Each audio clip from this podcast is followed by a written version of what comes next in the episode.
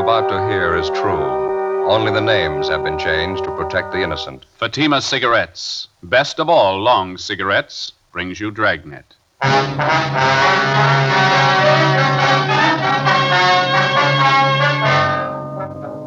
You're a detective sergeant. You're assigned to robbery detail. A doctor is severely beaten, robbed, and left in critical condition. Suspicion points to a narcotics addict. Your job? Get him. You'll be amazed when you compare Fatima with other long cigarettes. You'll find they now cost the same. But in Fatima, the difference is quality. You see, Fatima is the quality king size cigarette because it contains the finest domestic and Turkish tobaccos superbly blended. And Fatima is extra mild with a much different, much better flavor and aroma than any other long cigarette. So compare Fatima yourself. Fatimas now cost the same as other long cigarettes, but your first puff will tell you Ah, that's different. Yes, in Fatima, the difference is quality. Ask your dealer for Fatima, the quality king size cigarette. Best of all long cigarettes. Start enjoying Fatima tomorrow.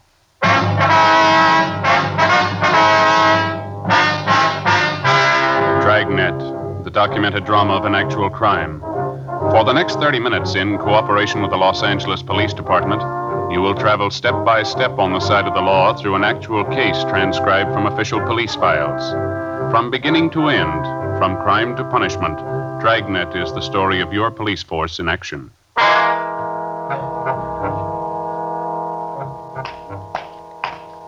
It was Monday, August 7th. It was warm in Los Angeles. We were working the day watch out of robbery detail. My partner's Ben Romero. The boss is Thad Brown, chief of detectives. My name's Friday. It was 1.15 p.m. when I got to 4656 Collis Avenue. The front door.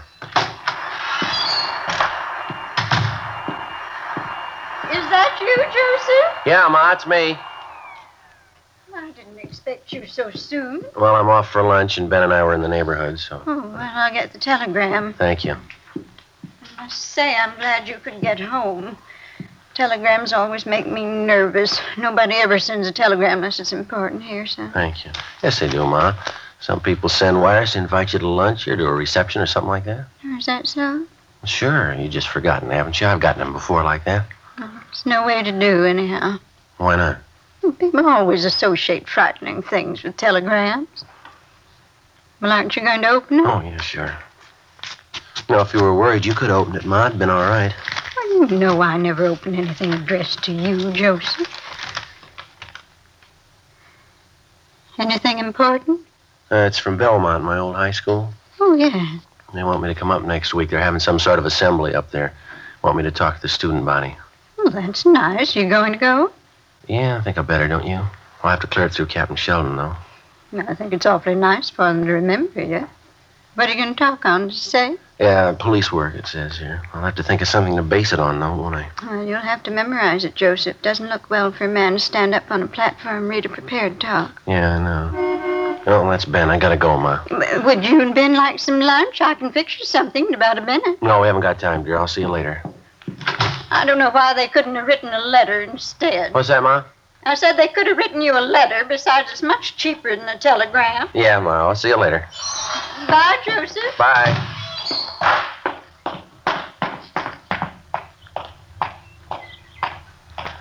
Just got a call, Joe. They want us to call the office. Oh, well, I might as well do it from the house, huh? Yeah. All right, I'll be right back. Right.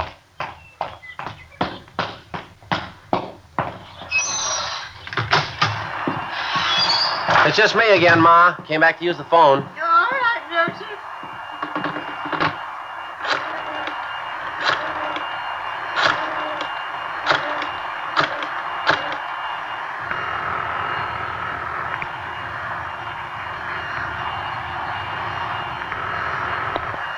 City Hall, 2511, please. 2511. Robbery, Chandler. Oh, this is Friday, Glenn. Got one for you, Joe. What? I can't hear you, Glenn. Got one for you. Wait a minute. I can't hear you. Hey, Ma. Would you hold that vacuum for a minute, please? I can't hear. Oh, all right, Joseph. Thank you. I'm sorry, Glenn. What'd you say again? That's right. That young kid hit again, doctor's office. Yeah? It's that same kid, only this time he got a little rough. Victim's at Georgia Street. He's still carrying that gun Did he use the gun? to beat the man with. Victim's a 55 year old doctor. No reason for it, Joe. All right, we'll get right on it. Right, bye. Yeah, bye. Okay, Ma, I'm all through. All right, son.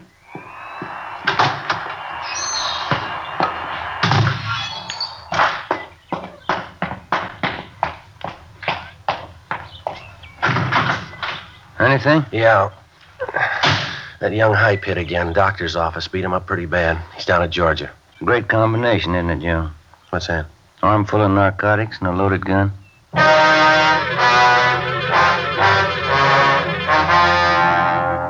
Monday, August 7th. Since June 27th, Ben and I had been assigned to a case involving a young narcotics thief. For seven weeks now, he'd been robbing every possible source available to him of narcotics. Since the inception of the investigation, we'd seen this young criminal develop from a small time sneak thief to a full fledged armed and vicious thug. The descriptions of the young thief, taken from his various victims, tallied almost to the letter. Blonde, light complexion, small stature, 5'7 to 5'10, nervous and unusually juvenile in appearance. Everything possible was being done for his quick apprehension. Hundreds of mug shots were screened and shown to victims. No identification. 3:30 p.m. We checked back in at the office. Went to see Sergeant Ed Hall, Narcotics Division. Chandler said you went over to Georgia Street to see that doctor. Yeah, that's right, Ed. Short visit. Poor guy. Pretty bad, huh? Well, the guy's really a mess. Kid must have worked overtime on him. And what's his condition? Still critical when we left. They wouldn't let us stay long. We got a description. It's the same kid. Doctor's name was Gannon, huh? 55 years old. Yeah, pistol whipped him. Knocked out seven of his teeth, fractured his jaw. Doctor was wearing glasses. They don't know if he'll see out of his right eye anymore. Well, this puts Junior in the big leagues now. Yeah, it sure does. We got out a supplementary all points on him. Uh, here's a list of the junk that he got. It's quite a haul here. Yeah. Hmm. Morphine quarter grain, 30 vials. Five vials half grain codeine. Dolophine quarter grain, six vials. Hmm. Yeah, you did all right. Long list here. We got that from the nurse. She was out to lunch when it happened. It's a small office out there, and the doctor closes up at noon. Nurse goes out to lunch, and he eats in the office. That's when the kid got to him. He knew when to hit, didn't he? Yeah. Our boys haven't been able to turn up a thing for you. Nobody seems to know the kid. Well, the amount of stuff he hauled out of that doctor's office, something ought to show, shouldn't it? Should, yeah, with a haul like that. You got anything at all to work on? Yeah, that car that was used on the job. Still got it staked out. Well, we just picked this up from the report counter. You wanna look Yeah. it? Uh huh. Car was uh, reported stolen two hours after the robbery. It's a little bit of a break, huh? The Yeah. report was taken out at the Wilshire station. Mrs. Irving Adams states that her husband had notified her that the car was stolen from him while he was at work today. Said he always parks it out in front on the street. We haven't checked it out yet. But we figured it was a good place to start, maybe. Wait a minute. What'd you say that name was? Irving Adams. No, let me see that report.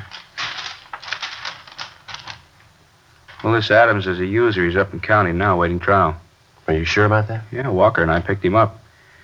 I just talked to Adams up in the county jail this morning. How long's he been in? Uh, let's see. Uh, it was last Tuesday, July 30th. The car couldn't have been stolen from Adams today if he's been in jail for a week. Well, there's one guy can figure it out for you. Adams.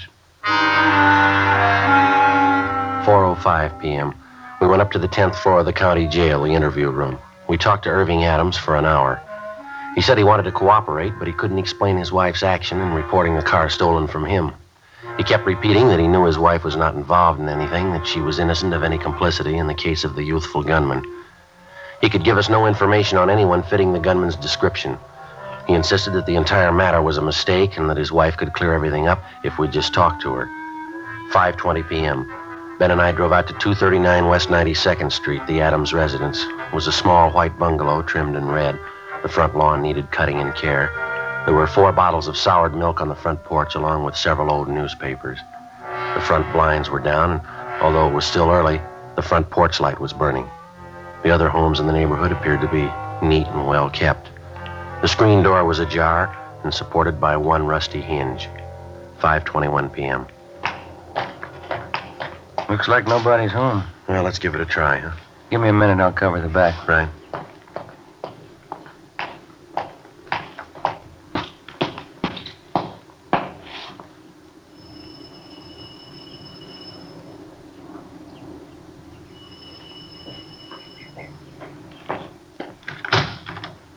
Yes.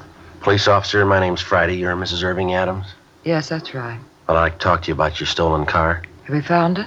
Yes, we have. Can I come in? Place is in such a mess. Can't we talk here? Well, if you don't mind, I'd rather come inside. All right. Don't look at the house. I've been kind of sick. Haven't felt much like cleaning up. All right.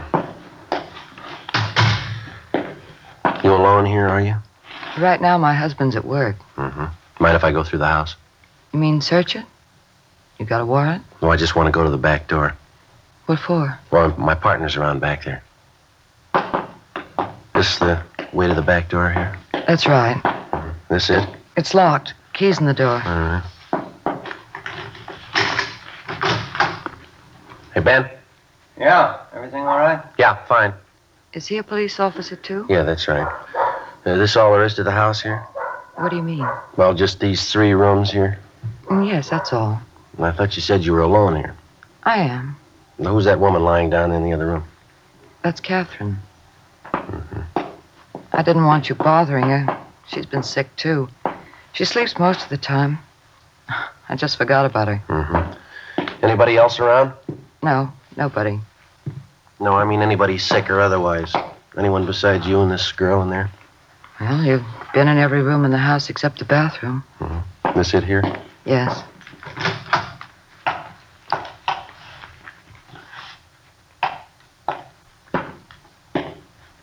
Okay.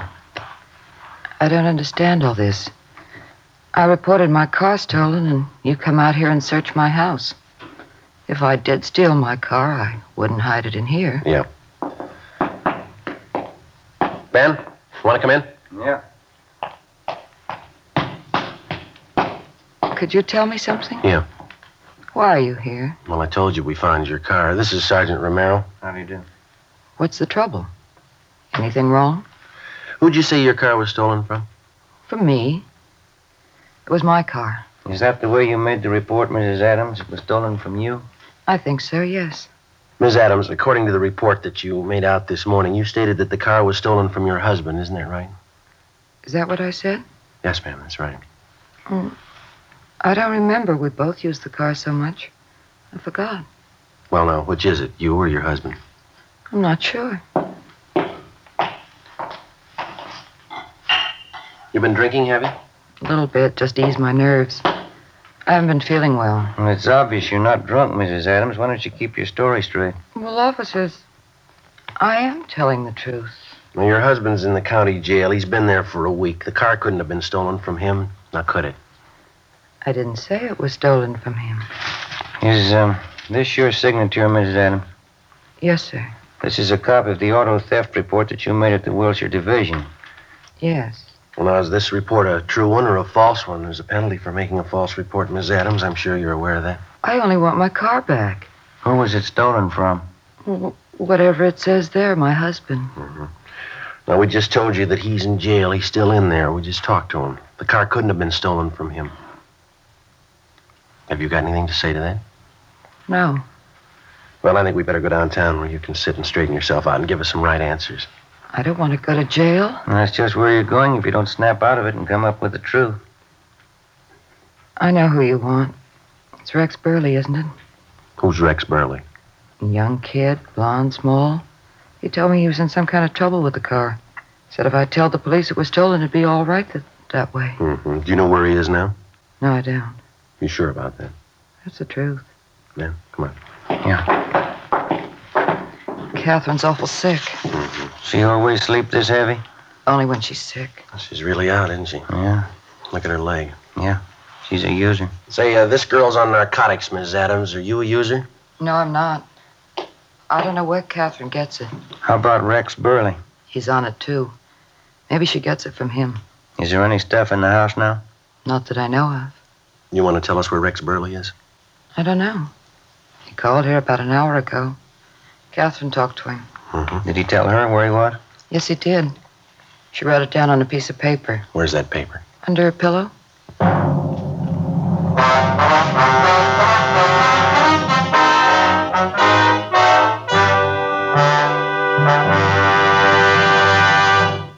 You are listening to Dragnet. From beginning to end, Dragnet is the authentic story of your police force in action. Now, from beginning to end, the Fatima story. Actual convincing proof that in Fatima, the difference is quality. Quality of tobaccos.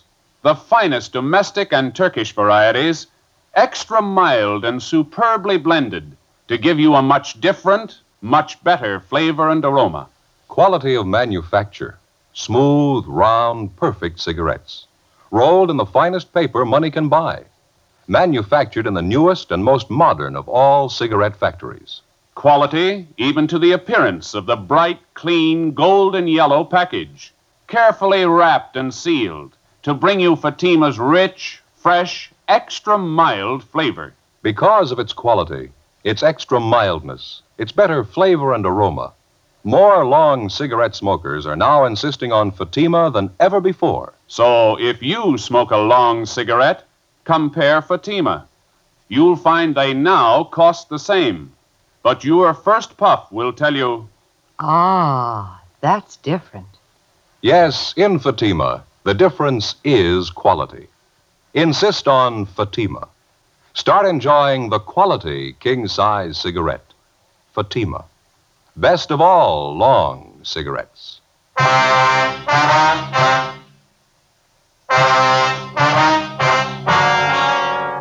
Monday, August 7th, 6:30 p.m. The young girl who was identified as Catherine Dorrance was awakened, and she produced Rex Burley's address. She stated that she'd known him for the past year. She had just graduated from high school and gave her age as 18. In talking further with both Iris Adams and Catherine Dorrance, we found that the description of Rex Burley checked out with that given us from the suspect's victims. They both stated that, as far as they knew, it was his true name, that he had no friends or associates known to them. A check with R&I showed no record on the name Rex Burley. At 6:37 p.m., Sergeants Hall and Walker from Narcotics Division arrived and continued the investigation of the two female suspects. A stakeout was placed on the house at 239 West 92nd Street. The address we got from Catherine Dorrance was a hotel on Washington Boulevard. We drove out and checked with the clerk. We asked if he had anyone registered under the name of Rex Burley, and he told us no. We gave him Burley's description. He said that a young man similar to that had registered and was in room 210. We got a pass key from the clerk. We walked up to the second floor.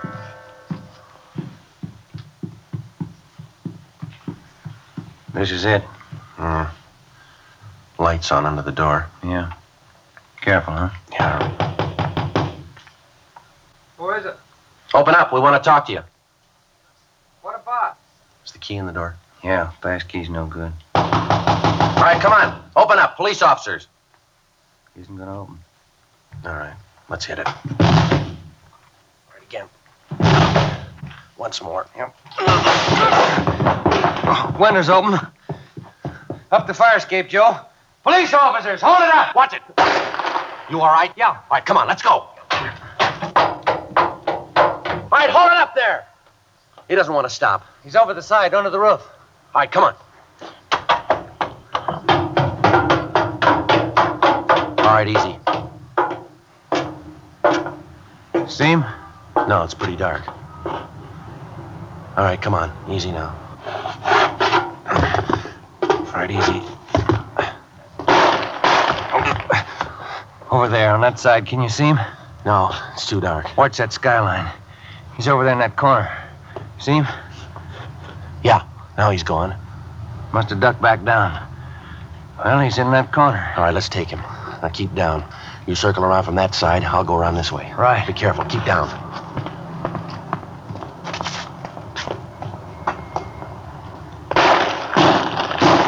Don't, don't shoot!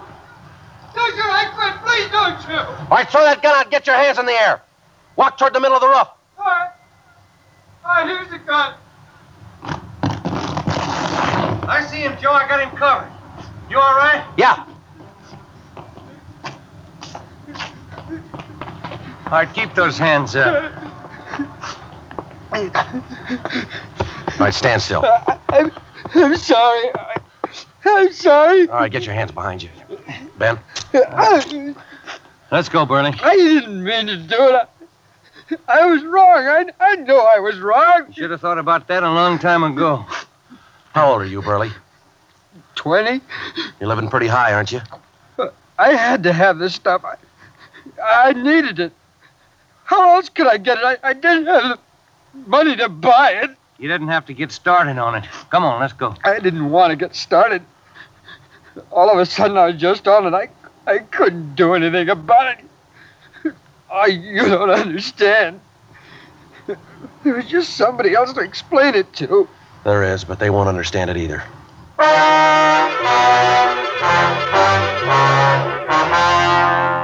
Monday, August 7th, 8:40 p.m. Rex Burley was taken downtown to the robbery division for further interrogation. He told us that he was in his senior year in high school when he got started on narcotics. He kept repeating that he didn't mean to get started. He readily admitted his participation in six narcotics robberies.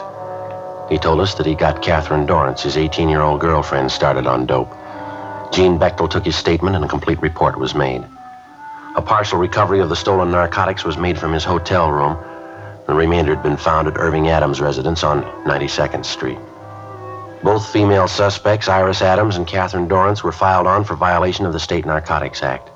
A show up was scheduled for August 8th to allow a positive identification from Rex Burley's victims. We received word from Georgia Street that Dr. Gannon's condition was improved. The suspect was transported to the main jail where he was booked. It was 10:38 p.m. when I got to 1456 Collis Avenue, the front door.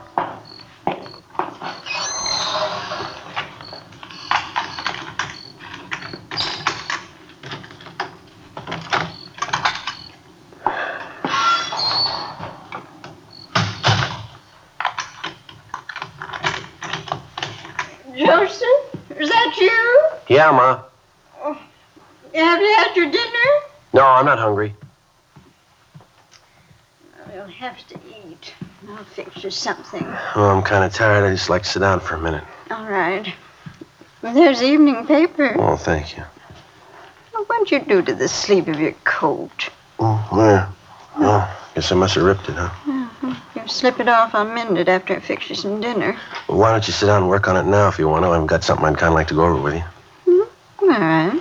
You remember that telegram from Belmont this morning? Yeah, your old high school. Mm-hmm. Well, I think I got an idea for a speech, maybe. Got the... Just made a few notes here. Mm-hmm. Wrote down some of it. You think you feel like listening to it? See if it's okay? All right. Did you write the speech today? Well, just parts of it. I hadn't written it clear out yet. I just got a mm. few notes. I want to see what you thought of it. All right. Well, let me have your coat, son. Yeah. There you go. Yeah. Thank you.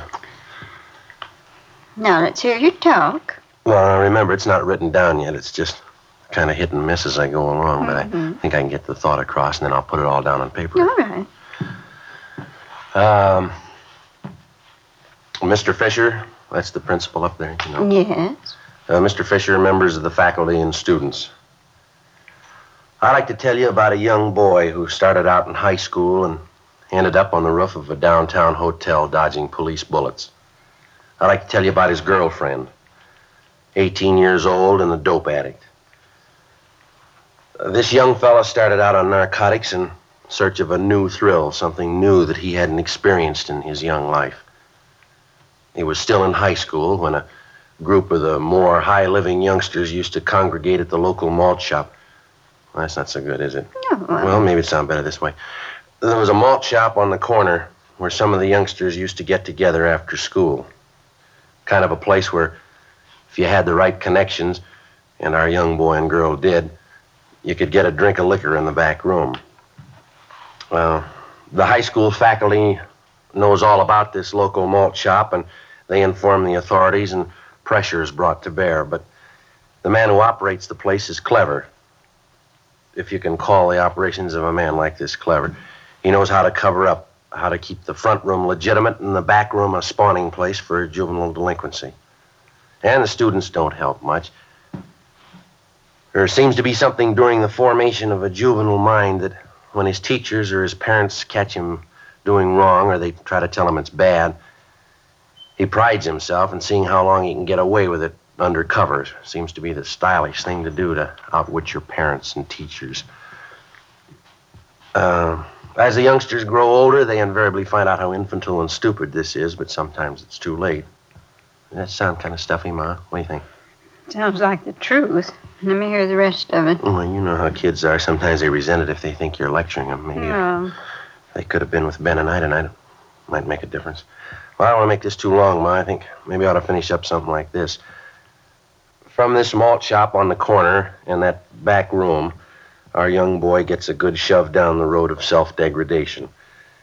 He has the right connections, and isn't too long before he graduates the liquor in the back room for something he thinks it's far better narcotics. He's heard that, unlike liquor, you can't smell it on his breath, and he's a real veteran now. He has hangovers. He's heard that narcotics doesn't leave you with a hangover. So it doesn't take too long before, in our, well, in police parlance, he's hooked. Living in this day and age, he thought that they taught him well in his economics and civics classes. He thought he knew what post war inflation was all about. He didn't have the vaguest notion of the cost of his daily supply of narcotics once he was hooked on it. He found that before long he had to have his daily dosage. In no time at all, he found that it was all he could do to get by on $30 a day. That's what it cost, Ma. $30 each and every day, or he became violently ill, so sick that he couldn't seem to function properly. Well, in order to maintain his daily needs, he got a gun, and he robbed, and he beat people, and he stole. He shared with his girlfriend, and he dragged her down with him. He ended up on the roof of a hotel trying to shoot his way out. Well, the boy was 20 years old, his girlfriend was 18. Two years ago, they both sat out there in a high school auditorium during an assembly. He went a long way, didn't he, in his two years out of high school? He was taken into custody on the night of August 7th. He was crying when we put the handcuffs on him. He was crying when we left him in his cell at the county jail. I guess he's still crying. Now, what do you think, Ma? That's just rough. I haven't. Oh, Will they believe it? You think it'll do any good? Well, I don't know, Ma. It's up to them.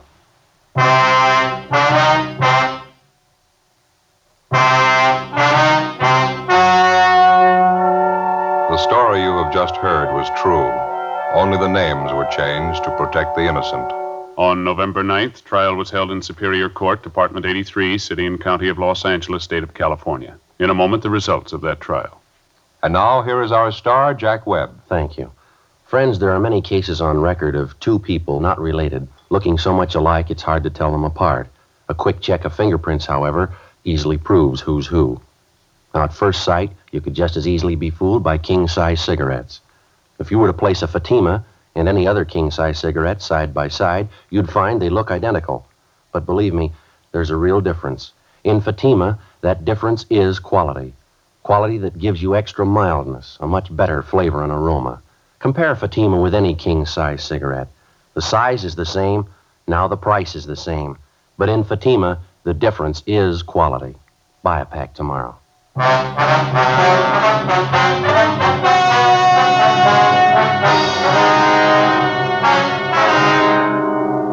Rex Martin Burley was found guilty of three counts of robbery in the first degree and was sentenced to the state penitentiary where he is now serving his term. First degree robbery is punishable by imprisonment from five years to life. The Federal Civil Defense Administration will send you an air raid instruction sheet if you will write the Superintendent of Documents, Washington, D.C., enclosing five cents in coin or stamps. You have just heard Dragnet, a series of authentic cases from official files. Technical advice comes from the Office of Chief of Police W.H. Parker, Los Angeles Police Department. Fatima Cigarettes, best of all long cigarettes, has brought you Dragnet, portions transcribed from Los Angeles. Stay tuned for Counter Spy, next over many NBC stations.